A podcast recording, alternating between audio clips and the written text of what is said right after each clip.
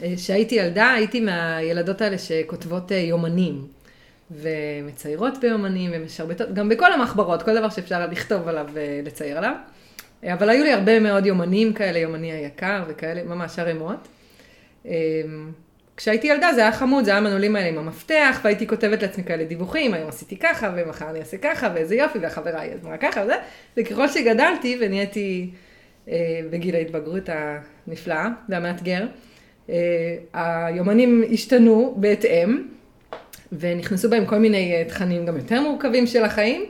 אה, ובאיזשהו שלב החלטתי שהחלק האחורי של היומן מוקדש ללקחים ולטעויות שההורים שלי עושים, אה, ושאני צריכה לתעד את הסעיפים האלה כדי שאני, כשאני אהיה אימא, לא אעשה את הטעויות שלהם. כן, וישבתי, היו לי רשימות על רשימות, החלק, הייתי הופכת את היומן, בצד השני, כאילו, היה לי צד כזה שהוא הרשימות האלה. אה, כמובן שאת רוב היומנים, אה, אלה שיכולתי לסבול אחר כך, שמרתי, היו כאלה שגנזתי, העפתי, שרפתי, הטבעתי, כל מיני אה, גריסות.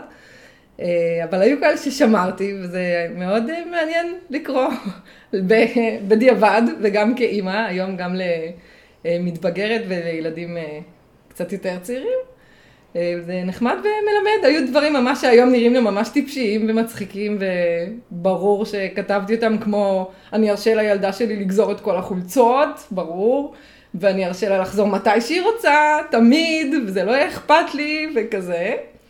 וגם היו דברים חשובים שאני באמת מיישמת, כמו ללכת לפעמים עם כל ילד לבד אה, לבית קפה, דברים שלנו פחות היה. וגם היו דברים אחרים שלא קשורים דווקא להאשמות של ההורים, אלא דברים שחשבתי שאני ארצה להיות כשאני אהיה אישה או אימא. למשל היה כתוב אה, שהמלתחה שלי כולה תהיה אה, חצאיות עיפרון ונעלי עקב. אה, פחות, פחות קרה, פחות התממש, פחות מתאים לאורך החיים שלי. אבל זה היה מעניין לקרוא, ואני נורא שמחה שעשיתי את זה, זה מין קפסולת זמן כזאת שאני אוהבת לחזור אליה לפעמים. גם נורא רלוונטית למה שאני עושה.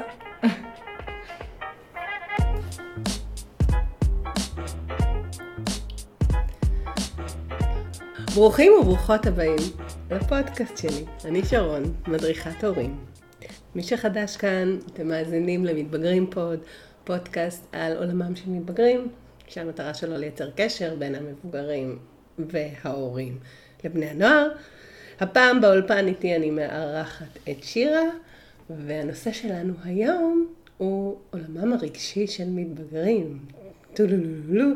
שירה, תודה שבאת, איזה כיף לי שאת פה, ואני ממש אשמח אם תציגי את עצמך. תודה שאת מארחת אותי, כיף להיות פה. אה, אז אני שירה אהרוני, אני מטפלת באומנות. אה, מה עוד? אני אימא לשלושה. בקיץ הקרוב אני אהיה בת 40. אני מנסה לחיות עם זה בשלום. אה, אני חיה, אני חיה עם זה בשלום, הספקתי די הרבה. אני עובדת uh, מזה uh, כעשור uh, במסגרות של בריאות הנפש, uh, במחלקות, היום אני עובדת uh, במחלקת בריאות הנפש במרכז רפואי הלל יפה ובמרכז לבריאות הנפש בשלוותה, שם אני עובדת עם מבוגרים. ובקליניקה שנמצאת בקדימה צורן אני עובדת עם uh, מתבגרים ומה שנקרא young adults, בוגרים צעירים. ככה עד גילאי אמצע שנות השלושים, סביב כל מיני צמתי חיים והתלבטויות, והאמת היא שכשאנחנו מדברים על מתבגרים, היום הסקאלה מאוד מאוד התרחבה, גם uh, בגילאים הצעירים יותר, אבל גם בגילאים הבוגרים יותר, וגם אנשים שהם לפעמים כבר ממש בגילאי 30, הם עדיין קצת מתבגרים ב... באיך שהם, באיך שהם חיים, ובקשר עם ההורים, uh, ובדילמות שמעסיקות אותם. זהו, זה ככה, אני בגדול. זה נשמע מאוד מעניין, ונשמע שאת מכירה היטב את עולמם הרגשי של אה, כל קשת גיל ההתבגרות, שאנחנו מדברים ככה היום, החל מגיל 8-9, ועד גיל 24-25 כשהמוח מפסיק להתפתח, ואז עד גיל 30, שהילד בן 30, יש לו חום גבוה, בלה בלה. אז כאילו אנחנו בעצם מדברים על זה, זה לא תקופה אחת, זה מספר, זו תקופה שהיא רבת שינויים. זאת אומרת, אם אנחנו נכון. לוקחים את כל הדבר הזה, יש בה הרבה מאוד שינויים, וגם מצבם הרגשי יש הרבה שינויים. אז בואי, נכון. למה אנחנו בעצם מדברות על מצבם הרגשי של מתבגרים? זו שאלה במקומה, אני חושבת שהרבה מתבגרים אה, היו שואלים את עצמם למה אנחנו מדברות על זה, ואולי כדאי לדבר על זה כי זה באמת מאוד מאוד לא מדובר. אה, באופן כללי, גם אנחנו כמבוגרים וכהורים אה, לא מוצאים הרבה חלונות הזדמנות טובים לדבר או לחשוב גם עם עצמנו, או עם בני, בנות הזוג שלנו על המצב הרגשי, אנחנו מתעסקים במצב לימודי, אנחנו מתעסקים בתפקוד, אנחנו מתעסקים במטרות, ציפיות, בחינוך, בהרגלים. אבל לא הרבה פעמים אנחנו עוצרים לדבר על מצב רגשי, ועוד יותר מכך, המבוגרים בעצמם לא עוצרים לחשוב, לסדר את זה לעצמם, ובטח ובטח שלא ששים לנדב מידע על כלום בחיים, ובטח לא על לשבת ולדבר על רגשות, זה שם אותם במקום מורכב, פגיע, ועוד לפני שאנחנו מדברים על האם הם מדברים על זה, אנחנו מדברים על להבין את זה בעצמם, אנחנו כולנו יודעים כמתבגרים לשעבר אה, כמה זו תקופה כאוטית, וכמה קשה להגדיר או להבין בינך ובין עצמך, בינך ובין עצמך, להבין מה קורה לי. אנחנו הרבה פעמים, גם היום כמבוגרים, עדים למתבגרים שנמצאים באיזה לופ, באיזה לופ קשה, מטפסים על איזה עץ ורוצים לרדת ואין סולם, ולא יודעים איך לצאת מהלופים האלה, גם ברמה החברתית וגם ברמה המשפחתית וגם מולנו כהורים. אה, זה מסובך, ויש איזה באמת... אה, פלונטר מסובך, יש איזה כאוס, זה גם נחווה הרבה פעמים מאוד מאוד כאוטי, הרבה ילדים אה, ומתבגרים אה, ככה בכל מיני שלבים וככה תחנות בדרך שאני פוגשת בקליניקה, בהרבה מקרים באים ממש נסערים מאוד ואפילו לא יודעים להסביר למה, מה, מה קורה, מה קורה להם. כאן גם באמת נכנס העניין של המדיום שאני עובדת, שהוא מדיום של אומנות, שבאמת הרבה פעמים לא נדרש לדבר, אפשר ליצור וככה לדבר לאור מה שיוצא, שזה באמת יתרון מצוין, והרבה פעמים אנשים אומרים, מה, טיפול באמנות זה, זה כאילו ליצירה, זה לקטנים, מה קשור מתבגרים, בטח מבוגרים. אז דווקא בגילאים האלה שהכל כל כך כאוטי וכל כך קשה לבוא ולאבד את הכל ולהביא את זה בשיחה ובאופן מסודר וברור לעצמם, אפשר לשבת וליצור ולדבר או להביע את עצמם בדרכים שהן לא רק שיחתיות וגם להגיב למה שיוצא. הרבה פעמים יש מין הפתעה, או מין פליאה כזאת של מתבגרים שהם באים מאוד ככה נסערים, יכולים לפעמים אה, ככה לסמס לי באמצע היום, היה לי יום ככה וקרה ככה ודה דה דה. באים, מתיישבים, שומעים את ה... רגע, הגעתי, בוא נראה מה הולך, בוא ננסה לראות מה, איפה אני היום. אני רוצה להגיד על זה שני דברים, אני חושבת שקודם כל המבוגרים אה, יוצאים מנקודת הנחה, אז כאילו אנחנו יודעים שזה גיל מאוד באמת מלא בלבלה וסערת רוחות וזה, אז הם קצת מקטינים לפעמים את הסיפור הזה, זה לא כל כך מעניין המצב הרגשי, הם נכון. נשארים על פני השטח של נו זה בסדר, זה הגיל, כן, זה גיל התבגרות, אבל זה לא בהכרח הגיל, זאת אומרת, נכון, נכון לגיל יש את הסימנים שלו, המצבי רוח, זה הולך ומקצין. אבל כן. לפעמים יש גם דברים מתחת שהם סוערים והם בוערים, ואם יש אפשרות בבית לדבר עליהם, לשחרר אותם, להתקרב אליהם, להבין אותם, נכון. אז זה מייצר כן איזשהו, איזשהו עוגן בתוך כל הסערה המטורפת הזאת. זאת אומרת, זה לא חייב גם להיות סערה מטורפת כזאת. נכון. אני חושבת שהדבר הראשון זה, אנחנו מדברים על מצבם הרגשי כדי להבין ש...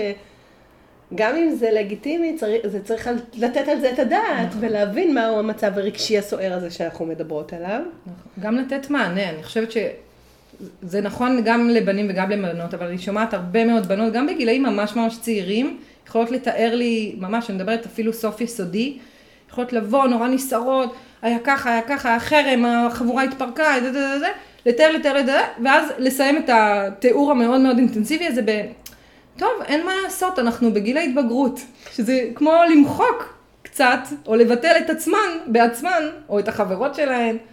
אה, ולפעמים ממש אני שומעת כמו ככה את הקול של המבוגרים, אה, בוקע מגרונן של הילדות האלה. יכולות להגיד לי משפטים ממש, ברור לי שזה לא מילים של ילדה בכיתה ה' או ו', יכולות לתאר איזה ילדה שכמו הפריזה בתגובה או בהתנהגות, והיא הייתה ממש היסטרית. היא הייתה ממש מוגזמת, ממש כזה, שזה נשמע לי באמת, יכול להיות שהייתה הגזמה, יכול להיות שהייתה סערה, אבל זה לא אומר שלא קרה משהו, זה לא אומר שלא צריך לתת מענה או התייחסות אה, מכבדת, כי הרבה פעמים אנחנו באמת, כמו שאמרת, מבטלים את זה, וטוב, זה יעבור, נוריד את הראש שהוריקן קטרינה יעבור לנו מעל הראש ועד לסערה הבאה או הצונאמי הבא, וזה מאוד חבל, כי זה באמת גם ברמה הנקודתית זה חבל, כי זה כל הזמן להיות במוד כזה של כיבוי שרפות, וגם אני חושבת ברמת המודל שאנחנו כמבוגרים, אה, זה מסר מאוד מאוד בעייתי. זה לא אומר שכל דבר צריך לעשות ממנו עכשיו אירוע וככה אה, לעצור את החיים על כל אה, אירוע שקורה, אבל כן צריך להתייחס בצורה שהיא מאוד עניינית, מכבדת, רואה את הילדים, נותנת מקום, זה קשיים אמיתיים, זה שהם אופייניים או מתאימים התפתחותית, זה לא אומר שהם לא משמעותיים, להפך. אז uh, הרבה פעמים... זה הזמן. בדיוק, יש סיבה, יש סיבה טובה. זה שזה נורמלי, זה לא אומר שזה קל. גם באמת בהרבה מקרים, אנחנו אומרים נורמלי וגיל ההתבגרות וכל זה, בהרבה מקרים מתבגרים מרגישים מאוד מאוד לבד במערכה, מרגישים שמה שעובר עליהם הוא מאוד מאוד ייחודי, וזה גם מאפיין מאוד מרכזי של המצב הרגשי בגיל הזה, שיש איזו הרגשה שאף אחד לא מבין אותי. כולם מדברים, אומרים כן, גיל ההתבגרות, פותרים את זה וזה, ואנשים, יש מתבגרים שמסתובבים במין חוויה כזאת של, גם ככה יגידו שזה גיל ההתבגרות וכל זה, אבל הם לא מבינים מה עובר עליי. עליי עובר משהו אחר לגמרי, one of a kind, זה כמו הקצה השני של הסקאלה, כאילו מושכים חזק לצד השני. אין, אין תקדים לדבר הזה שעובר עליי עכשיו, נפשית, אישית, אני אפילו לא יודע לתפוס את זה, כאילו להגדיר את זה. אבל אין מישהו בעולם שיוכל להבין את מה שקורה לי בתקופה הזאת. זו הרגשה נוראית, זו בדידות איומה. איומה, ופה אני חוזרת לדבר השני שרציתי להגיד לגבי הורים, זה שזה לוקח אותי לסיפור שלך דווקא על, ה, על היומנים, כי אחד הדברים שאני יושבת עם הורה בקליניקה או בהרצאה, אז אני אומרת להם, רגע, בגיל ההתבגרות תחזרו רגע, תיקחו את הדלוריאן, תעשו אה, זה, תחזרו לעבר, תנסו לזכור את עצמכם בגיל ההתבגרות. נכון. את הקשיים האמיתיים, את התחושות האמיתיות, לא רק על פני השטח, אלא איך הרגשתם, איך כן. קמתם בבוקר והסתכלתם במראה ושנאתם את מה שראיתם, איך היום אתם מסתכלים על תמונות שלכם כשהייתם צעירים ואומרים, מה, דווקא לא, הייתי נראה טוב, ושזה היה, לא סבלתם את עצמכם, איך... הקשיים שלכם שהיו מול החברים ומול ההורים, כמו שיש לך את הרשימה שתסתכלת עליה היום בחיבה, אבל זה היה בעיות אמיתיות, נכון. וזה היה צורך אמיתי שיראו אותך ויקחו אותך לכוס קפה הזאת. אז אני נכון. אומרת, זה, זה כלי מאוד חזק שיש לנו רגע לנסות ללכת למקום שהם נמצאים בו, לא לשהות בו איתם נכון. בבור, אבל רגע לראות את המציאות דרך העיניים שלהם. כן, אז בואי רגע נדבר, מהו המצב הרגשי של מתבגרים? אנחנו נקטלג את זה לפי גילאים? אמ, ב... בוא נגיד, לפני שנתיים הייתי אומרת כן. אני חושבת שלאור איזה וירוס שמסתובב לאחרונה, אני לא יודעת אם שמעת, מסתובב פה איזה וירוס, איזה שנתיים, משהו, משהו זניח. לא יודעת, כל פעם יש לו שם אחר. כן, גם. אה, אני חושבת שבאמת החלוקות הרגילות או הקלאסיות שמדברות על משימות התפתחותיות בכל גיל או על מאפיינים, אה, מאוד מאוד התשתשו, מאוד מאוד... אה, המקרים נהיו מאוד מורכבים מצד אחד, וגם יש איזו הסתכלות בעיניי מאוד, שהיא כבר הרבה פחות תלוית גיל והרבה יותר תלוית מצב, סיטואציה, וגם יחס, יחסים בבית עם ההורים, עם הסביבה. אני פוגשת בקליניקה תיכוניסטים שההתמודדויות שלהם לפני שנתיים הייתי אומרת מאפיינות ממש סוף יסודי, ולפעמים גם להפך, אני מודה שלפעמים גם להפך. הרבה ילדים שלמשל חשופים בצורה מאוד אה, ככה אינטנסיבית או מסיבית למצב, כאילו כמו דילגו על איזה כמה שלבים בדרך והם פתאום מתנהגים קצת כמו מבוגרים קטנים כאלה, אה, גם פחדים כאלה של גדולים, של בריאות פתאום, דברים קיומיים, דברים שכאילו בדרך כלל אה, ילד בכיתה ו' ז' פחות אה, מעניין אותו כמה פעמים הוא שוטף ידיים, או מי מסביבו מתעטש, או מי חולה, או מה יהיה, פחות חשדן היה מתנהל אם לא היה את כל. האירוע הזה שאנחנו עוד אה, מסתובבים סביבו. אה, אם אני ככה מנסה בכל זאת כן לתת איזשהו מאפיין ככה, מאפיין עיקרי שאפשר לדבר עליו באופן כמעט גורף, לא יהיה לגמרי, מסייגת את עצמי ככה בקטנה. אנחנו מדברים על תקופה של בניית זהות של כינון של עצמי, הבנה מי אני, מה אני שווה, לאן אני שייך, אה, במה אני טוב, וגם, אה, זה נשמע שאלה כאילו סתמית, אבל היא מאוד מאוד גדולה וחשובה, מה אני רוצה? מה אני רוצה? אה, מה אני רוצה מהחיים של עצמי? לאן אני רוצה להגיע? אני יכולה להגיד למשל שמאפיין שאני חווה בשנים האחרונות והולך ומתעצם ככל שעוברות השנים, אה, אני לא זוכרת שכשאני הייתי בגילאים האלה של אזור חטיבה ותיכון, מאוד העסיק אותי, למשל, מה אני אהיה בחיים, או לאן אני אגיע. היו לי מחשבות כאלה חמודות, משחקים עם שאלה הזאת ששואלים גם בגן, מה אני אעשה כשאני אהיה גדולה, במה אני אעבוד, אה, וכאלה. אה, ילדים היום הרבה יותר מוטרדים מזה, מתבגרים ממש בזה, הם ממש עושים תוכניות חומש קדימה, מאוד עסוקים בהשלכות של מה הם ומי הם ומה הם מצליחים היום, כי זה מאוד מטריד אותם המשמעות של עוד כמה שנים קדימה, אה, בצורה שאני מודה שלא מפסיקה להפתיע אותי. אה, יש איזה אלמנט לחץ, אני חושבת כללי בעולם, לא רק אה, משפחות הישגיות בהכרח או כאלה, יש הורים הרבה פעמים אומרים לי, אנחנו לא מבינים מה הם כל כך לחוצים עם הלימודים, עם המגמות, למה הוא צריך? גם זה, גם זה כאילו... זה לא רק הלחצים, הלימודים, אני חווה את זה בפרספקטיבה של בני נוער, כאילו אין לי זמן. מה זה לך, נכון. אתה בן 16, לאן נכון. אתה ממהר? לא, עכשיו יש לי גם כזה כזאת, אני נתקע שלוש שנים בצבא, ואז אני כבר אהיה כן. בן 21, כאילו over the hill, אני כבר צריך לאשפז את עצמי בבית אבות. הם כן. ממש, אה, הלחץ הוא לא רק על ההישגיות, אלא גם כאילו אין להם זמן לכלום. כן. הכל נראה להם, הם רודפים אחרי, זה ממש מזכיר לי את הארנב של עליזה בארץ הפלאות. אין לי זמן, אין לי זמן, אין לי זמן. ממש. זה ממש ממש ככה. והרבה ילדים שהם מרגישים אה, שהם לא לגמרי עומדים בדרישות של עצמם או של הסביבה או גם וגם, אה, זה מכניס ללופים רגשיים מאוד מאוד אה, מורכבים, מאוד קשים. זה מכניס ישר אלמנט של ערך עצמי ושל ביטחון ושל מה אני בכלל שווה בעולם. היום זה מושג שונה לגמרי, אני מדברת על שווי ממש כמו על שווי של בורסה. חד משמעית. לא רק על ברמה של... מה אני שווה או איזה תכונות אה, חיוביות יש לי, זה כאילו עם תכונות לא הולכים למכולת, והם הולכים למכולת כבר, הם אה, כבר פותחים חשבון, זה לא כמונו שעוד רשמנו במכולת, הם באמת אה, מנסים לצבור ככה נכסים, אני מדברת ברמה ממש הערכית. הם פותחים עסקים.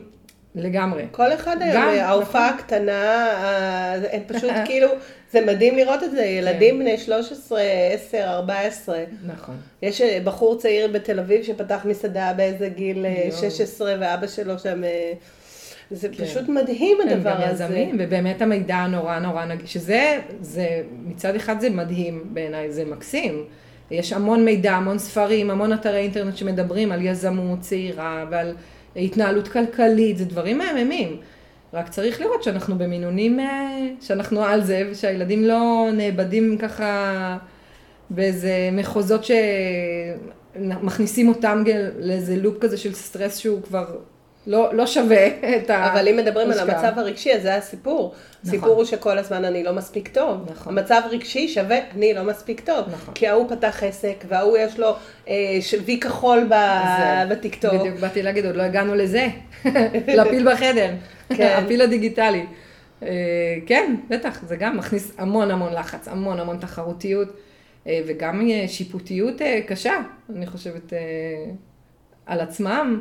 אני חושבת כמה אנחנו כתיכוניסטים הצטלמנו, נגיד. מתי הצטלמנו? הצטלמנו בבת מצוות, בבר מצוות, הצטלמנו קצת בטיולים שנתיים בכאלה מצלמות פילם, שכאילו, אלוהים יודע איזה תמונות יצאו מהם, היית מצלם ואללה בבאללה ואולי יצאו שבע תמונות מתוך 36 אה, והיה סבבה, ושמת באלבום כיסים אולי, אולי, אם היית מסודר. אה, ואם זה לא שבאיזה מעטפות נייר עדיין בבוידם.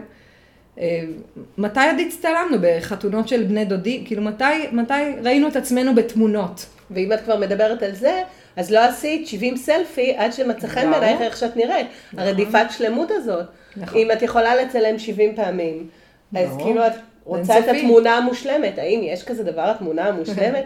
ואז איפה הרגע הנהדר הזה שעכשיו היית עסוקה, בתוך הרגע המקסים והנפלא שאת לא חווה, או לא חווה, אלא נכון. היית עסוק בלצלם את ה-70 תמונות ולמצוא את התמונה המושלמת. ואז אתה גם אף פעם לא מסופק מהתמונה, כי היא אף פעם לא מושלמת.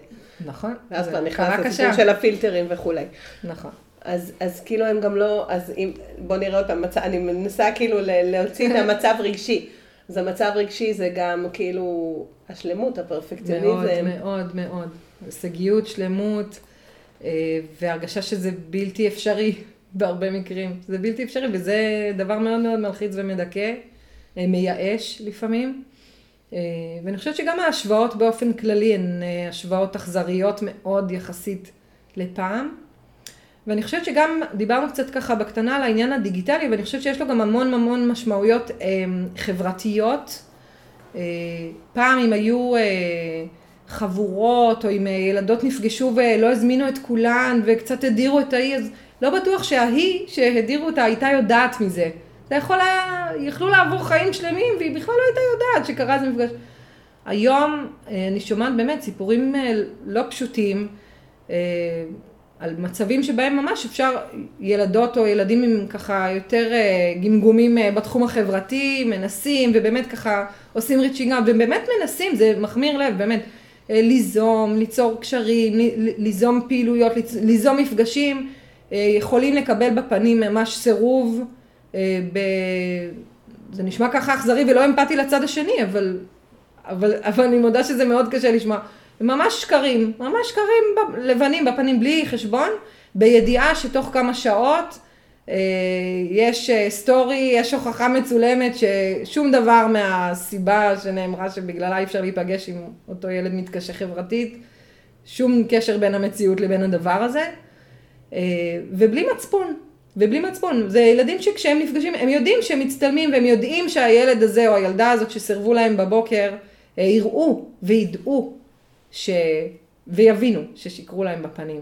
זה קורה באמת, כאילו זה, זה, זאת המציאות, זה היום יום של הרבה מאוד ילדים, אגב לא רק ילדים מוחרמים או אה, מודרים, זה יכול להיות ילדים שהם בסך הכל בסדר חברתית, זה לא, אני לא מדברת דווקא בכלל על הקצוות, אה, זה פשוט חלק מהשיח הרגיל לגמרי, אל תחשבו שמדובר פה על איזה מקרה קיצון של מלכת כיתה או מלך כיתה לעומת אה, ילד בודד אה, שמסתובב בוואקום בעולם. זה ממש ממש לא ככה. זה יכול באותה מידה לקרות אה, גם לילדים שהם מאוד מצליחים חברתית. אה, זה פשוט נהיה נורמה, זה הנורמה. אתה כאילו קצת מורח ואין כל כך אלוהים בזה. זה מאוד מאוד קשוח. זה הכרה מאוד קשה. כל פעם להרגיש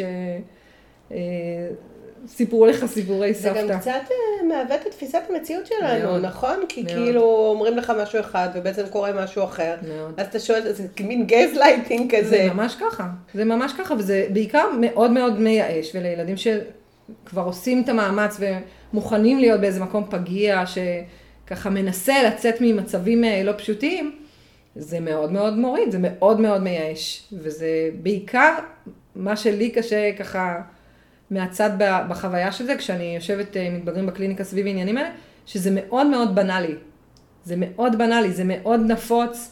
אה, כשהדברים האלה נעשים, אין שום מחשבה בכלל על לקיחת אחריות, בטח לא, אה, אין שום, גם אין שום מצב שמישהו אי פעם יאמת אותם עם ההתנהגות הזאת. זה לא שהילד הזה מחר יבוא לבית ספר ויגיד, אה, ראיתי שהייתם בסטורי בזה וזה, למה אמרת שזה לא יקרה? לא השיחה יקרה? הזאת לא תקרה. לא, ברוב המקרים, שוב.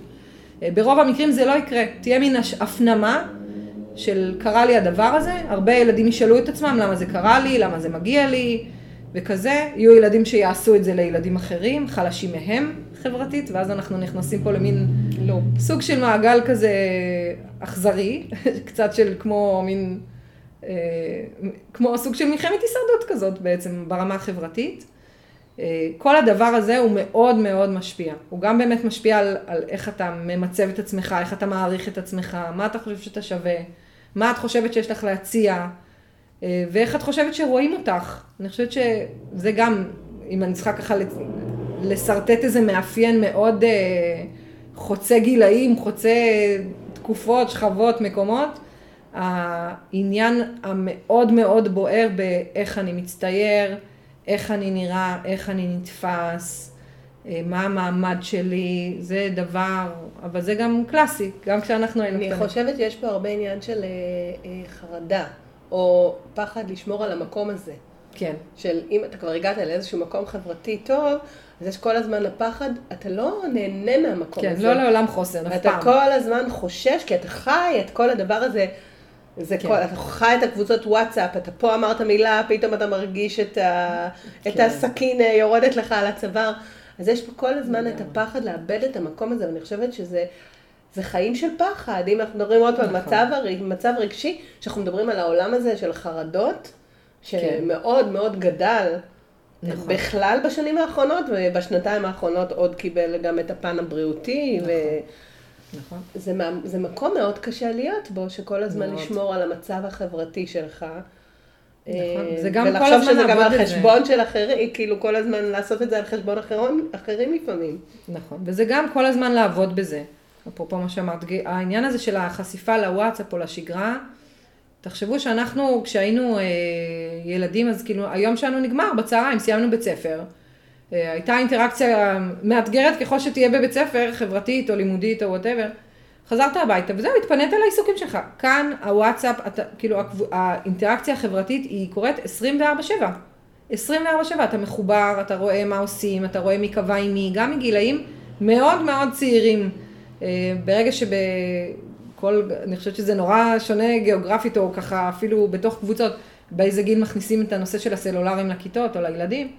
אה, יש מקומות שממש גם בכיתה א' וב' כבר יש טלפונים לילדים, ושם זה מתחיל. ברגע שיש טלפון זה... אני לא כל כך אוהבת שאומרים את זה שטלפון הוא כלי נשק. מודה שיש לי הסתייגות, אני יודעת שזו אמירה מאוד נפוצה, אה, אבל הוא בהחלט אה, כלי שהוא יכול להיות טריגר להמון המון עניינים חברתיים, לא מותאמים, לא מתווכים, ושלהורים אין מקום בהם, וזאת בעיה. אין מקום מבחינת הילדים, כן, בוודאי שיש מקום וחשוב שיהיה מקום. אה, אבל בהרבה מקרים אין, אין מספיק, ההורים לא מספיק יודעים אה, מה, מה מתחולל במרחבים האלה, אה, וזאת בעיה. אפרופו אם אנחנו מדברים על הרחבה של, ה, של הטווח, אינטריגות כאלה שאפיינו בעבר אמצע, סוף יסודי, היום מתחילות הרבה הרבה יותר מוקדם, בזכות, במרכאות. המכשירים הסלולריים שנכנסו לחיים שלנו. אה, זה פורמט, פלטפורמה נוחה להתעמרות, לבריונות, לתכנים לא מתאימים, להתנהלות לא מתאימה אה, וכן הלאה וכן הלאה. וזה בהחלט דורש מעורבות של מבוגרים, אה, בגילאים הצעירים בעיקר, כן, כדי משמעית. ללמד אותם איך, זה, זה הסיפור של התיווך. נכון. זה דורש גם נוכחות ושיתוף פעולה בין הורים לצוותים חינוכיים, שהרבה פעמים נכון. לא קיים. נכון, ואני חושבת שאגב, גם בגילאים יותר מבוגרים, זה, כאילו, אני חושבת שיש יותר הסכמה באופן כללי על זה שאם נותנים צלולרים לילדים צעירים, אז צריך לדעת ולבדוק ולדגום את הוואטסאפ, נכון? זה, לעומת זאת, בגילאים יותר מבוגרים, אה, הרבה הורים, כאילו, יש איזה עניין כזה של, אה, זה חדירה לפרטיות, מה פתאום, שאני אראה, שאני אדע, שאני אבין, שאני זה זה זה זה, ויש שם מין סוג של טשטוש או בלבול אה, במקומות האלה. אה, ואז לפעמים גם נכנסים, אני חושבת, כל מיני מצבים שהם בעיניי קצת אבסורדים, או קצת בהפוך על הפוך, שבשביל להימנע מקונפליקט או מתקשורת עם מתבגרים על עניינים בעייתיים, אה, יש כל מיני פתרונות אה, טכנולוגיים עוקפים, בעיניי הם פתרונות, נקרא להם פתרונות... האח הגדול סטייל? קצת, יש הרבה, מבוג... הרבה הורים למשל מתקינים אפליקציות שככה מעקנות את הטלפון מבחינת מיקום וכאלה, ששוב, יש לי כאן ולכאן, לא ניכנס לזה, זה נושא בפני עצמו, אבל uh, בהרבה מקרים, קודם כל יש הורים שעושים את זה בלי לידע את הילדים. אז זאת השאלה, כאילו, שזה דבר. בעיניי הדבר ראשון זה כמובן חייב להיות ב- בידיעה. וזה לא תמיד ככה, בהרבה מקרים זה לא ככה, ובמקרים אחרים, גם אם זה ככה, uh, אני חושבת שהבעיה היותר גדולה מזה שאם האפליקציה מותקנת בידיעה או לא, שזה, שוב, זאת בעיה מאוד גדולה וזה חשוב להיות uh, בשקיפות, בטח על תיכוניסטים. אבל אני חושבת שבהרבה מקרים זה פשוט מונע את השיח. זאת אומרת, אה, יש הרבה הורים שמבחינתם, אם הטלפון מעוקן, והם יכולים, אם הילד אומר אני יוצא, אז מבחינת ההורה, אם הטלפון מעוקן, אז אין שום צורך לנהל את הדיון או את המיקוח על מתי אתה חוזר, איפה אתה נמצא, כי הוא יודע איפה הוא יהיה. אז אין, אין לה, זה נשמע קצת אולי מצחיק, אבל, אבל זו אמירה חשובה בעיניי. אה, אין את ההזדמנות לילד אה, למרוד, אין את ההזדמנות לילד לשקר, את השקר הלבן של אנחנו רק הולכים לשבת בפארק וללכת לפרדס ולא יודעת מה. אה, זאת האמת, בסוף הם הולכים לפרדס. עכשיו ההורה ידע איפה הוא, יכול להיות שהוא ידע שהוא בפרדס, יכול להיות שהוא ידע שהוא במקום שהוא לא אמור להיות בו, אבל הוא לא, אבל לא יהיה דיבור על זה. לא היה דיבור על זה. הוא יישב, הוא יכול לדאוג כל הלילה, הוא יכול להתקשר לפעמים לדגום, הוא יכול לנסוע למקום, יש הורים שעושים את זה. לנסוע באזור, לנסוע מסביב, יש אה, סיירות הורים, יש כאלה, כאילו, אבל כל ההתעסקות היא מאוד ליד, והיא לא, אה, אין שקיפות. וגם אין שיח, אין ויכוח, כי הורים, שוב, אני אומרת את זה ממקום מאוד לא שיפוטי דווקא, ממקום שמבין שאנחנו הורים מלדים, אחרי שנתיים מאוד מאוד אינטנסיביות, וגם לפני זה החיים הם לא פיקניק, זה לא פשוט.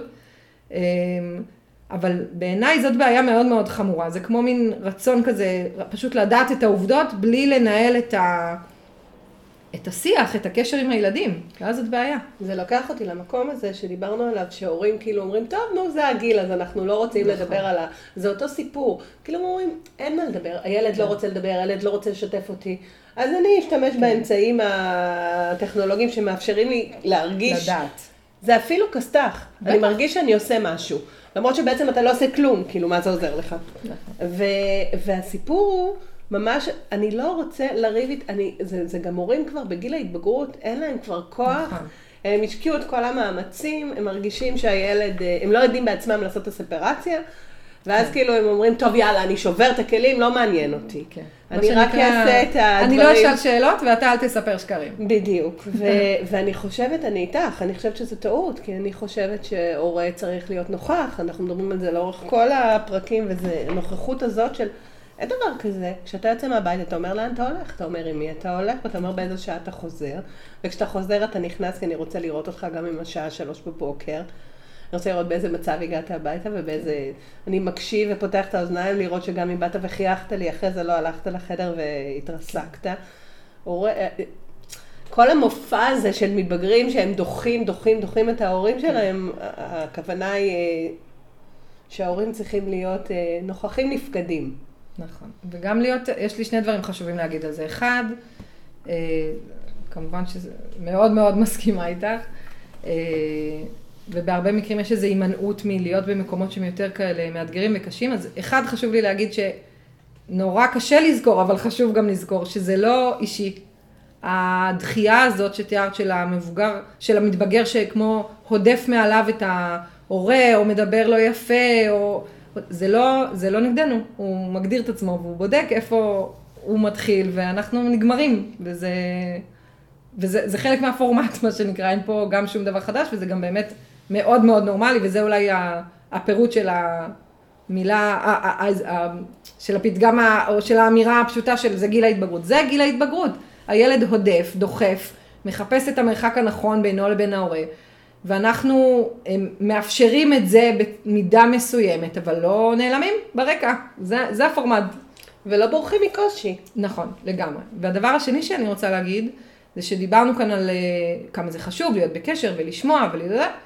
אני רוצה גם אה, ככה להציף אה, עוד, עוד נקודה מאוד חשובה שלפעמים הורים מתוך רצון טוב, אה, של להיות מעורבים ולהיות בקשר, וזה דווקא באמת, אני פוגשת הרבה פעמים אה, ככה הורים שהם באמת נורא מושקעים, שולחים את הילד לטיפול, הולכים בעצמם, באים אליי להדרכת הורים.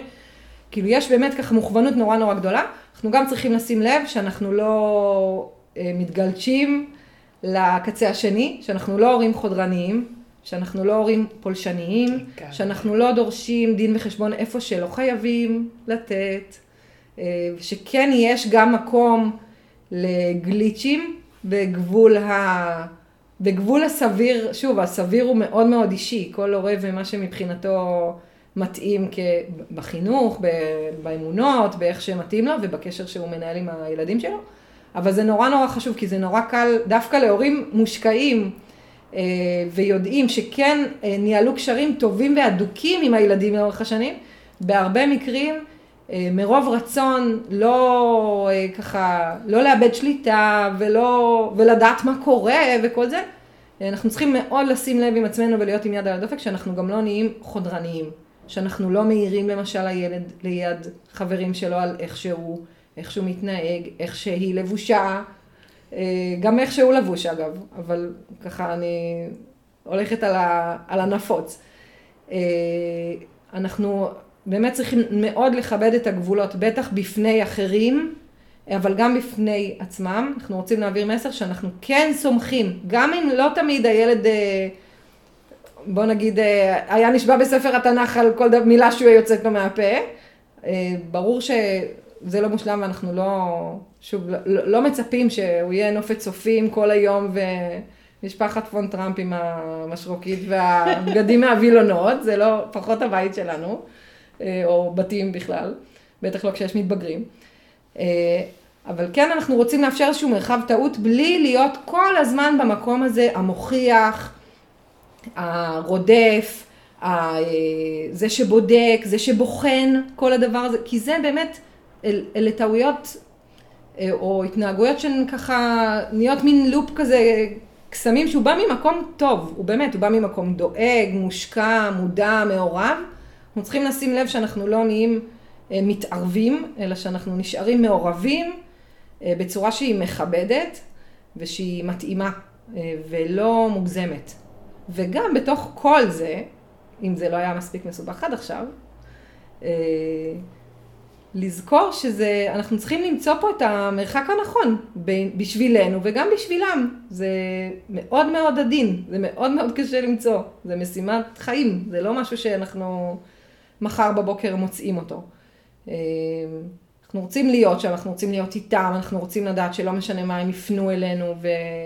ונהיה כתובת ככה טובה בשבילם, לא משנה כמה הם יפשלו, או כמה, או כמה רע הם ירגישו, או כמה הם יבינו שהם עשו טעות, או לא, או גם כמה הם יתביישו אפילו בעצמם, או כמה הם יבינו בדיעבד שמה שהם עשו בכלל לא בכיוון. אנחנו רוצים, בסוף מטרת העל שלנו, אחרי כל זה, היא שהם יבואו אלינו. שאנחנו נהיה הכתובת המיידית בדברים. וזה לא פשוט, אבל זה, זה, בסוף זה מה שאנחנו רוצים כהורים, בכל גיל, בכל גיל.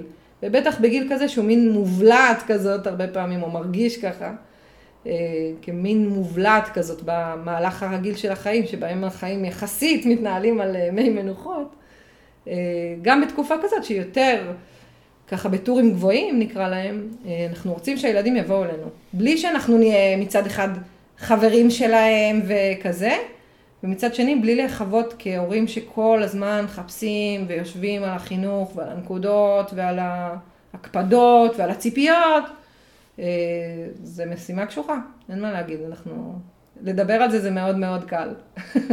אני יכולה להגיד שאצלי בבית, דוגמה, דוגמה אה, שהייתה אצלי בבית שהיה נגיד רגע מאוד משמעותי אה, לאחד המתבגרים שלי, זה שאמרתי לו באחת השיחות שלנו, אתה לא יכול לספר לי הכל, אתה יודע. זה בסדר שלא תספר לי הכל, אתה, מותר לך לשמור לעצמך דברים, אה, זה בסדר. לתת לו, ו... ו, ו והעיניים שלו נפתחו וראיתי, זה, זה, זה עשה לו איזשהו מין, אתה רואה? שקט. כן. של, כי הוא, מס... הוא רוצה להסתיר, ויש דברים שהוא רוצה לספר, כן. ואז הוא גם מרגיש הרבה יותר בנוח לספר, בדיוק. כי הוא יודע שהוא יכול להסתיר. נכון. יש, זה נתן לו איזושהי לגיטימציה, וזה, וזה בחור די לא צעיר, כאילו, את יודעת, שכבר מכיר את הבית, שהוא כן. מאפשר ופתוח וזה, ועדיין זה מאוד שחרר אותו. יש לנו את היכולת נכון. לשחרר לילדים שלנו באופן מדוד אה, חופש. חופש נכון. להיות מי שהם. ש... ואם אנחנו לא מפחדים מלאבד אותם, נכון. אלא מבינים את המהות של הספרציה הזה, שאנחנו לא מאבדים אותם, אנחנו משחררים אותם כדי שהם יחזרו, כמו בשיר של סטינג, If you love somebody, set them free, אם הם אוהבים אותך, הם יחזרו.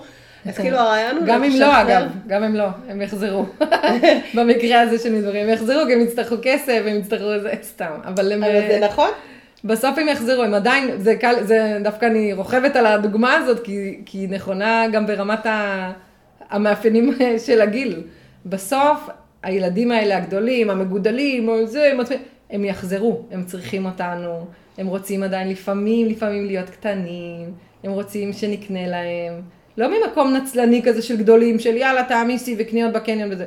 הם רוצים ממש שנחשוב עליהם, והם רוצים לפעמים שנשים להם פתק כזה מפדח בסנדוויץ', כי זה כיף. נכון. והם עדיין ילדים, בסוף הם באמת, הם גם ילדים גדולים, ועוד שנייה כבר אה, מסיימים את התיכון וזה וזה. בסוף הם הילדים שלנו. יש שם משהו בגרעין, הוא נשאר. גם אנחנו כמבוגרים יודעים את זה, ונמצאים באיזה קשר עם, ה, עם הילדים שהיינו. והם לא כל כך רחוקים מזה עדיין. ואנחנו כאילו מנסים ישר לחשוב עליהם כמו ב-next level וזה, אבל... בואו לא נשכח פשוט נורא מתאים. מאוד מתאים. כי הם נראים נורא גדולים, והם מתנהגים נכון. נורא זה, והם יודעים הכל, ו... יש פה איזה אמביוולנטיה, הם באמת, כן. הם, הם רוצים, הם רוצים, מצד אחד הם מושכים גבוה וקדימה והלאה בחיים ותכנונים וכזה. מצד שני, הם עוד, אה, הם גם מושכים אה, לבסיס, לא אגיד למטה, אבל לבסיס, לבייס של עצמם, והבסיס שלהם זה הבית, זה, וזה אנחנו, אה, זה האחים שלהם, לא דיברנו כמעט על אחים, אבל זה באמת, ככה, הרבה פעמים קל לשכוח, יש איזה שלב שזה כמו קבוצת השווים היא הדבר הכי חשוב בעולם, שימות שאר העולם, זה לא מעניין. זה גם משימה שלנו כהורים אה, בשלבים האלה. אה, זו משימה מאוד מאוד מאתגרת. ילדים הרבה פעמים, אה, גיל ההתבגרות, הם לא מעוניינים להיות חלק מפעילויות משפחתיות, מטיולים, מבילויים, אפילו לא מחו"ל. לא מעוניינים. זה כאילו, זה של קטנים. אם יש להם אחים יותר קטנים מהם, הם כאילו, מה זה קשור אליהם? איך זה קשור לחיים שלהם פתאום? זאת משימה מאתגרת בשבילנו לנסות למצוא דרך אה, להיות עדיין משפחה, להיות עדיין אה, מסגרת שהיא קבוצה שעושה דברים יחד, שמתאימים לכולם באיזושהי צורה, וש...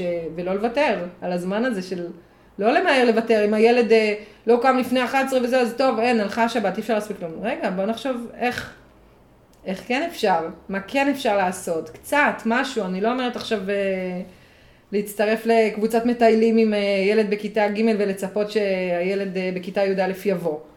אה, כי לא, בוא נהיה גם ריאליים, אבל, אבל כן בוא למצוא גם איזה לשחרר אמצע. להם. כן, נכון. כי הרבה פעמים הקושי הוא דווקא לשחרר של הורים. נכון. לא, חייב לבוא לסבתא. כולם ביחד, כן. עכשיו זה נכון, המשפחה היא חשובה והיא ערך עליון בבית, ואם מעבירים את זה כערך עליון הוא יבוא, נכון. מתוך חמש פעמים שלוש, ואז לפעמים, כולם נכון. יהיו מרוצים. נכון. צריך לדעת לשחרר להם גם במקומות האלה. אבל אני רואה שאנחנו מתחילות להתקצר בזמן, ואני ככה רוצה אה, שני דברים אה, עיקריים שעוד ניגע בהם. קודם כל, באמת, אה, אפרופו מצב נפשי. אז אה, אנחנו מדברות על מצב נפשי טרום קורונה ומצב נפשי פוסט קורונה, מה קורה בקליניקה, מה את פוגשת יותר ב... אחרי השנתיים האחרונות הנפלאות הללו. נקווה שאנחנו בשלב הסיכום של הקורונה. אני כל הזמן ככה, הרבה אנשים אומרים פוסט קורונה ואחרי קורונה, ואני כל הזמן אומרת לעצמי, הלוואי שאנחנו בסוף.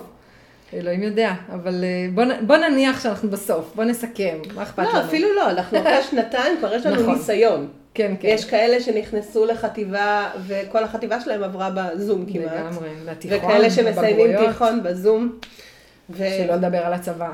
כן. שזה באמת מדהים. כבר נתקלתי בכמה מקרים אה, מטופלים שעברו ממש טירונויות, הכשרות שלמות בזום, מהבית, שיעורי עזרה ראשונה, נשק וזה, מהבית, בזום, זה כאילו... זה באמת בלתי נתפס. לא יאמן הדבר הזה.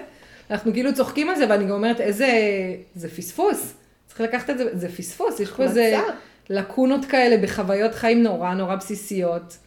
אה, בטח בתיכון, בחטיבה. אה, זה הבדלים נורא גדולים. מבחינת מה שאני פוגשת בקליניקה בשנתיים האחרונות, זה הבדלים מאוד משמעותיים. קודם כל ביכולת אה, להתווסת, שמאוד מאוד השתנתה. אני חושבת שגם הציפייה הכללית לגבי העניין הזה השתנתה, כי יש איזו הבנה שבאמת הרגשה של על הקצה בהרבה מקרים, גם לנו כמבוגרים, אבל זה מאוד קשה להכיל את זה לאורך זמן כ- כהורים. אה, ואני חושבת שבאופן כללי אפשר להגיד, אה, זו אולי לא אמירה מאוד מעודדת, אבל זאת המציאות, אה, שהרבה מקרים הקצינו, שהרבה מקרים הקצינו, לא רק ברמה של ויסות רגשי או ברמה של עוצמות רגשיות, אלא באמת הרבה מקרים או הרבה ילדים אה, ומתבגרים אה, שסך הכל הצליחו להתמודד לא רע עם השגרה שלהם, גם אם נסיבות החיים שלהם היו די אה, מאתגרות. אה, משהו בכל הדבר הזה, בכל השנתיים האלה, הפך את הכל ליותר אה, קיצוני, אה, למעצים קשיים בצורה מאוד מאוד משמעותית. אני חושבת שהאלמנט הכי משפיע פה, ושגם חוזר על עצמו מאוד עם ילדים ועם מתבגרים, הוא הנושא של התמודדות עם אי ודאות, שזה דבר שמשפיע בצורה נורא נורא קריטית על המצב הנפשי של כולנו. אה, אבל גם מתבגרים, אם דיברנו קודם על זה שזה דור כזה שנורא רוצה לתכנן קדימה ורוצה לשאוף קדימה, איך אפשר? זה בקושי לעשות תוכניות שבוע קדימה אפשר היום, אז פתאום אה, הרצון הזה לדחוף קדימה, לעשות תוכניות, לחשוב איך אני אהיה ומה אני אהיה, הכל במין אה, חריקות כאלה. זה כל הזמן תסכול על תסכול. נכון. ביטלו לי את הטיול, ביטלו לי את הזה, נכון. ביטלו לי החוג לא זה. ממש. זה- זה כל הזמן הם חיים עולם של תסכול. ממש, ממש. וגם זה מין קצת אה, סוג של ייאוש נרכש כזה כבר, שיש כמו מין אה, חוסר אמון אה, כללי בעולם. אה, כי באמת אי אפשר לסמוך על כלום.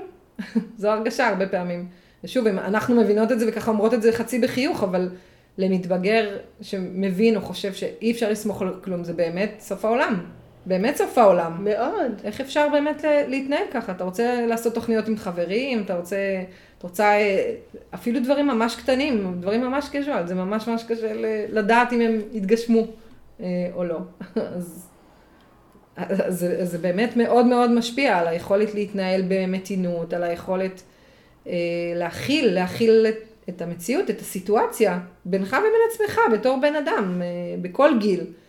אבל בגילאים האלה עוד יותר, כי יש איזה כל הזמן הרגשה, אני חושבת שלשאלתך בעניין של אחרי שנתיים, אה, יש כל הזמן הרגשה שהכל נמס, הכל מאוד מאוד נזיל, אה, ושקשה מאוד לדעת מה יהיה.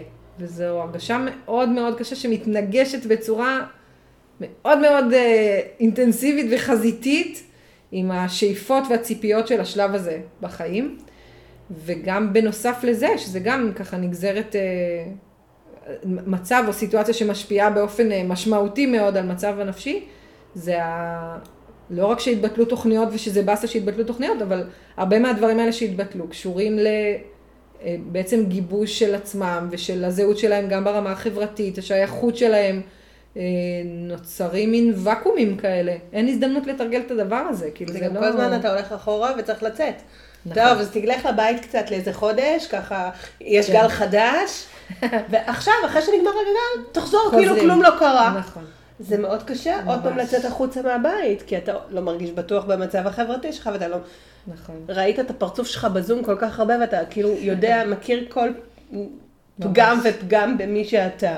ממש, ו... זה באמת מאוד מאוד קשה. זה גם באמת, זה... אני חושבת שזה גם קושי על קושי, כי עם ילדים קטנים למשל, זה מאוד ברור גם למבוגרים, ויותר קל להכיל את הקושי הזה, למשל בתקופות שהיו סגרים וכאלה, אז זה היה ברור לכולנו, needless to say, שילד בגן, או אה, ממש פעוט במעון, ברור לנו שאחרי חודש הוא לא יחזור לגן אחרי כאילו כלום, נכון? זה ברור לנו שצריך לעשות שוב קליטה, ושוב הדרגתי, ושוב לשעה או לשעתיים, ואז לחזור, כי זה כמו מאפס. כן, ואנחנו מקבלים את זה ומכילים את זה, זה באסה, ואנחנו מבינים שזה המצב. מתבגר, אתה אומר, טוב יאללה, צ'ופ צ'ופ, תחזור בית ספר, כאילו, אין, אין שום הבנה. עכשיו, אני לרגע חלילה לא אומרת שאנחנו צריכים לעשות תהליכי אה, קליטה הדרגתיים כמו שאנחנו עושים לקטנטנים, אבל אנחנו כן צריכים להחזיק בראש שהחריקות האלה בחיים, אה, או העובדה שקשה מאוד לתכנן קדימה, זה, זה מחלחל, זה נזק מצטבר. גם אם באותו יום או באותו פעם, באותה פעם אנחנו כבר לא רואים את הבאסה או לא רואים את התסכול, זה נזק מצטבר. זה נזק מצטבר, ואני מאמינה שעוד עוד הרבה ייאמר וייכתב על הנזק הזה. אנחנו עוד לא מתחילים לראות את האימפקט שלו על ילדים ועל מתבגרים כבוגרים. אמ, זה נשמע קצת כזה פסימי ועצוב וזה, אבל אני, אני רוצה להגיד שאני באמת מאמינה שלהורים יש פה תפקיד מאוד מאוד מכריע בדבר הזה. אה, אז הנה, אני רוצה לדבר שנייה, כן, על, על, על תפקיד, מה, מה התפקיד של ההורים בדבר הזה? כן. אני חושבת... מול המצב הרגשי, ואיך כאילו לחזק את ה... כן. מה עושים בעצם? מה אנחנו עושים? כן, מה הכי חשוב? מה, מה, אני לא יודעת, אחת, שתיים, שלוש. זה נשמע כאילו קצת כזה... אה, תשובה מתחכמת, אבל זה, אני חושבת שהכי חשוב זה להחליט מה הכי חשוב. לך, כהורה. ואני אסביר. אני חושבת שבאמת פרטנו כאן כל כך הרבה וככה שקענו בנבחי התקופה והמצב והמורכבות שעוד לפני הקורונה, זה, זה באמת נושא נורא נורא מורכב ויכול להגיע למין הרגשה כזאת של מה שנקרא כיף איתנו במסיבות. אבל אה, אני חושבת שלאור העובדה שכולנו מבינים שיש פה התמודדויות נורא נורא מורכבות ולא רגילות, אה, שווה וכדאי מאוד כהורים אה, לשבת ולעשות החלטות. ממש לחשוב על זה ממש אסטרטגי, דווקא ממקום חם, ממקום אוהב ומתוך היכרות עם הילדים שלנו. איפה אנחנו עכשיו שמים את המשאבים? אנחנו מבינים שהמשאבים שלנו כרגע הם מוגבלים, אה, גם אנחנו אחרי שנתיים יש לנו כוחות אה, אחרים, אה, ואנחנו צריכים להחליט מה מתעדפים, על מה אנחנו ממש מתעקשים, מה יחכה ומה אנחנו יותר גמישים איתו, בשביל שהבית לא יהיה זירת קרב, וכדי שהילדים ברמה הרגשית, הנפשית, לא יהיו בלופ אינסופי עם עצמם, אה, ויחוו כל הזמן תסכול וקושי גם מאצלנו, בהרגשה שאנחנו לא מבינים או לא פרטנרים. עכשיו, בהרבה מקרים הם ירגישו שאנחנו לא מבינים אותם, ואנחנו לא, שוב, כי אמרנו, זה הפורמט, זה, ה, זה מאפייני התקופה. אבל אנחנו כן יכולים לגמרי לחשוב איפה אנחנו יותר נמצאים אה, בצורה קשובה, אה, שהיא יותר אה, יעילה, אני אקרא לזה, חסכונית באנרגיה, כמו מצב, כמו המצב הזה של חיסכון בסוללה, נכון? יש את הדבר הזה שפתאום אתה נמצא באיזשהו מקום וקולט שאין לך כמעט סוללה ומעבירים את הטלפון למצב חיסכון באנרגיה, אז קצת כזה, זה הזמן לעבור למצב הזה. ולעשות ממש בחירות אבל ממקום מודע ושחושב את הדברים לפני, או שמין כמו מזמין פאוזה כזאת, אה, זה גם אתגר בימינו לעצור ולחשוב את הדבר הזה, אבל אני חושבת שמי שיושב ומאזין לנו זה חלק מהמוטיבציה שלו בכללי, אה, לעשות את זה, לחשוב את זה יותר ולאבד את הדברים, לשנות דברים שהם ככה בשגרה וכזה לא מודעים או לא שמים לב, אז אם יש משהו שאני ככה נורא נורא ממליצה או מזמינה הורים לעשות, זה באמת ליזום מין ברקס כזה אה, ולעשות חשיבה מחדש. מה דחוף לנו כהורים, אה, שיהיה כרגע מוקד האנרגיה שלנו מול או עם הילדים, עדיף עם, לא מול, אה, ועם זה ללכת. ולדעת שהשאר יחכה, זה לא יברח. כאילו זה לא יברח, וגם לזכור שלא הכל ייפתר עכשיו. גם אם נורא נהיה מושקע בכל החזיתות, לא הכל ייפתר עכשיו, אז כבר עדיף אה, להיות יותר אה, יעילים, אה, וגם סלחניים לעצמנו בעיקר, עוד לפני שאנחנו סלחנים לילדים, להיות סלחנים לעצמנו. אה, זו באמת תקופה מאוד מאוד קיצונית להיות הורים, בכל, לכל גיל, אה, בטח לגיל הזה. אז אה, אני מאוד מסכימה עם כל מה שאמרת כמובן, אני חושבת שהעצירה היא תמיד המדרגה הראשונה בדרך לנסות לשנות או להיטיב עם כן. האווירה המשפחתית. אני כן חושבת שהורים, אני חוזרת למה שהתחלנו איתו את השיחה, שהורים צריכים להיות ערים לזה שהילדים שלהם, לא להקטין את התחושה ואת הדברים. עוברים עליהם דברים מאוד משמעותיים, נכון. גם אם בעולם שלנו הם לא נראים משמעותיים. עבורם זה כל העולם, החברים שלהם כל העולם, המצב נכון. החברתי שלהם כל העולם. אה, ממש ממש להסתכל על זה בעיניים של, דרך העיניים שלהם ולראות כמה זה חשוב ולתת לזה, אה, ואז כאילו, לא יודעת אם הם עדיין יחשבו אולי שאתם לא מבינים אותם, אבל אה, הם כן. ירגישו את החמלה והאהבה ואז זה כבר פותח דרך אחרת. נכון. אה, ללב שלהם. אז אני חושבת שזה דבר שהוא מאוד מאוד חשוב לעשות. אה, והדבר השני שחשוב לעשות, אה, לדעתי, זה באמת להיות, להבין שאתם מנתבים את הדבר הזה. לא לאבד נכון. את, להגיד לא, אז הוא לא רוצה לדבר איתי, אז אני לא אדבר איתו. אני לא יכול, להגיד, אני אומרת משהו זה, הוא מת... לא לוותר על המקום הזה, להמשיך להיות נוכחים. פשוט קודם כל לצמצם במילים, אין להם הרבה סבלנות, אז תגידו את מה שאתם רוצים להגיד בפחות מילים, אם אפשר, ותזכרו שאתם מובילים. אתם לא מובלים על ידיהם, אתם לא מפחדים מהם, אתם לא נכון. הולכים על ביצים לידם. אתם המובילים של הבית. תוך התחשבות, כמובן, ב... בתקופת חיים המאוד אה, מאתגרת אה, בגיל ההתבגרות, והמאתגרת בכלל היום אה, אחרי שנתיים של קורונה. נכון. זה מהפן שאני חושבת שמה שהורים יכולים לעשות. וגם אפרופו זה, אני אומר פחות מילים, אני אומרת אפשר פחות מילים ויותר מעשים. ממש לחשוב יחד, אה, לשבת כהורים, לחשוב מה אפשר לעשות בשוטף, בשגרה, שיעביר את המסר שלנו. לא חייבים שיחות נפש, עצירות, אה, בירורים, תחקירים. מה אנחנו יכולים לעשות בשוטף?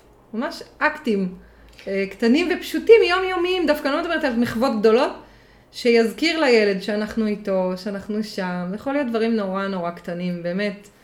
אה, תזכורות כאלה קטנות, ממש אה, חיזורים, אני אקרא לזה, ממש חיזורים, להחזיר את הילד, לזכור שהוא עדיין הילד שלכם, גם אם הוא איום והחדר שלו נורא, והוא מדבר מגעיל, נורא, ממש, באמת, לפעמים הורים מספרים דברים איומים שהילדים אומרים, אז לא לשרוף את כל הגשרים, אבל בסוף הם עדיין הילדים שלנו, גם אם הם... אה, לא הכי אה, חביבים כרגע. זה יעבור להם, אנחנו רוצים שהם יחזרו בטוב.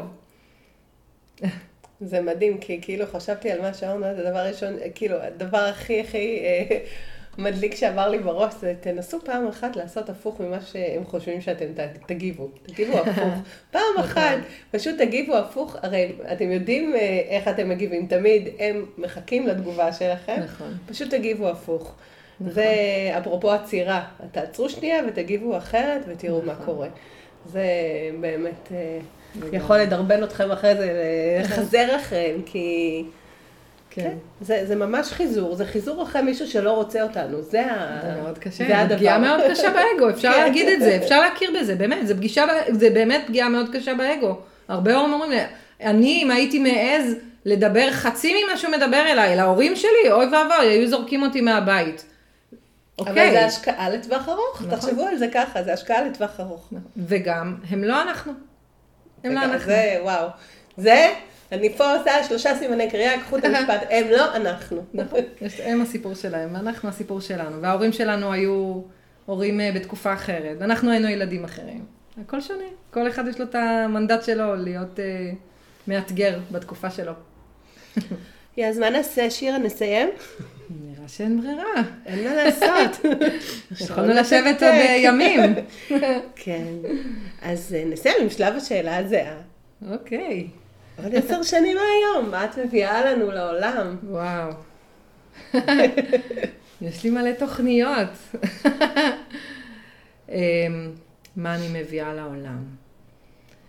אני מניחה שעוד כל מיני שילובים, אני חושבת שהתחום הזה שבחרתי בו, של טיפול באומנות, הוא לא, לא מקרי. אני אוהבת מאוד את המפגש בין הדבר הזה, בין אומנות ותרבות, לבין אה, טיפול אה, ורווחה ומודעות וככה היכרות טובה עם עצמנו.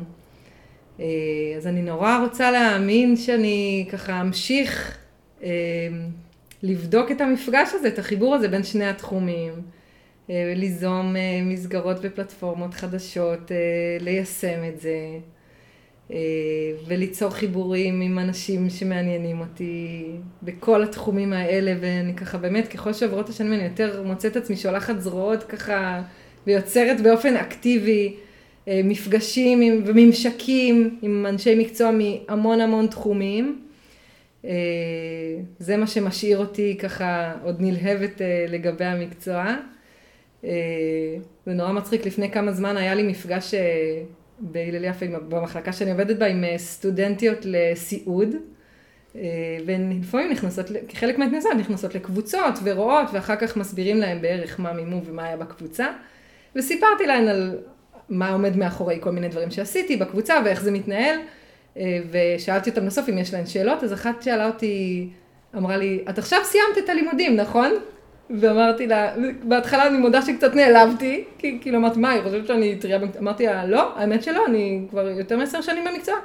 והיא הייתה מאוד מופתעת, היא הייתה כזה, מה? אבל את מדברת על זה בכזאת התלהבות ובכזאת שמחה, איך זה יכול להיות שאת, שאת עוד בזה? אמרתי לה, אני בזה, מאוד מאוד נלהבת. אני גם באמת כל הזמן מוצאת דרכים אה, חדשות ליישם, אז זה מה שאני מאחלת לעצמי. ולהמשיך לעשות דברים אה, חדשים, שלפעמים אפילו קצת אה, מפחידים אותי, אה, מלחיצים, אבל הם מלחיצים טובים, זה נחמד ממש. ולהיות בטוב, להיות בשמחה, ליהנות מהילדים, מבעלי המקסים. איזה כיף. כזה? אחלה. תעני. כן. שנהיה בריאים, כל השאר יסתדר. כן, אולי אה, לא נהיה בפוסט קורונה, נהיה פוסט נהיה. בטוח, כמו שאנחנו תמיד אחרי לידה, גם כשהילדים כבר אה, אנשים. כן. אבל אה, שנהיה הרבה אחרי זה. זה יהיה כמו אפיזודה רחוקה מאוד מהעבר שלנו. הלוואי. הלוואי. כן. אז הנה הגענו לסוף של עוד פרק שהיה ממש מעניין ומלא תוכן, וככה לקח אותנו לסערה רגשית. הרגשתי שהוא קצת סוער כזה, כן. כמו אה, עבר מהר, הוא ככה עשה זוט נגמר. ויצאנו מהצד השני. אז תודה רבה שהאזנתם.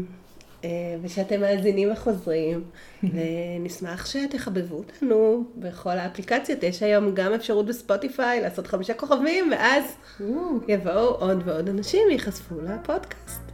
אז אה, נשתמע בפרק הבא, וביי. תודה רבה, ביי ביי.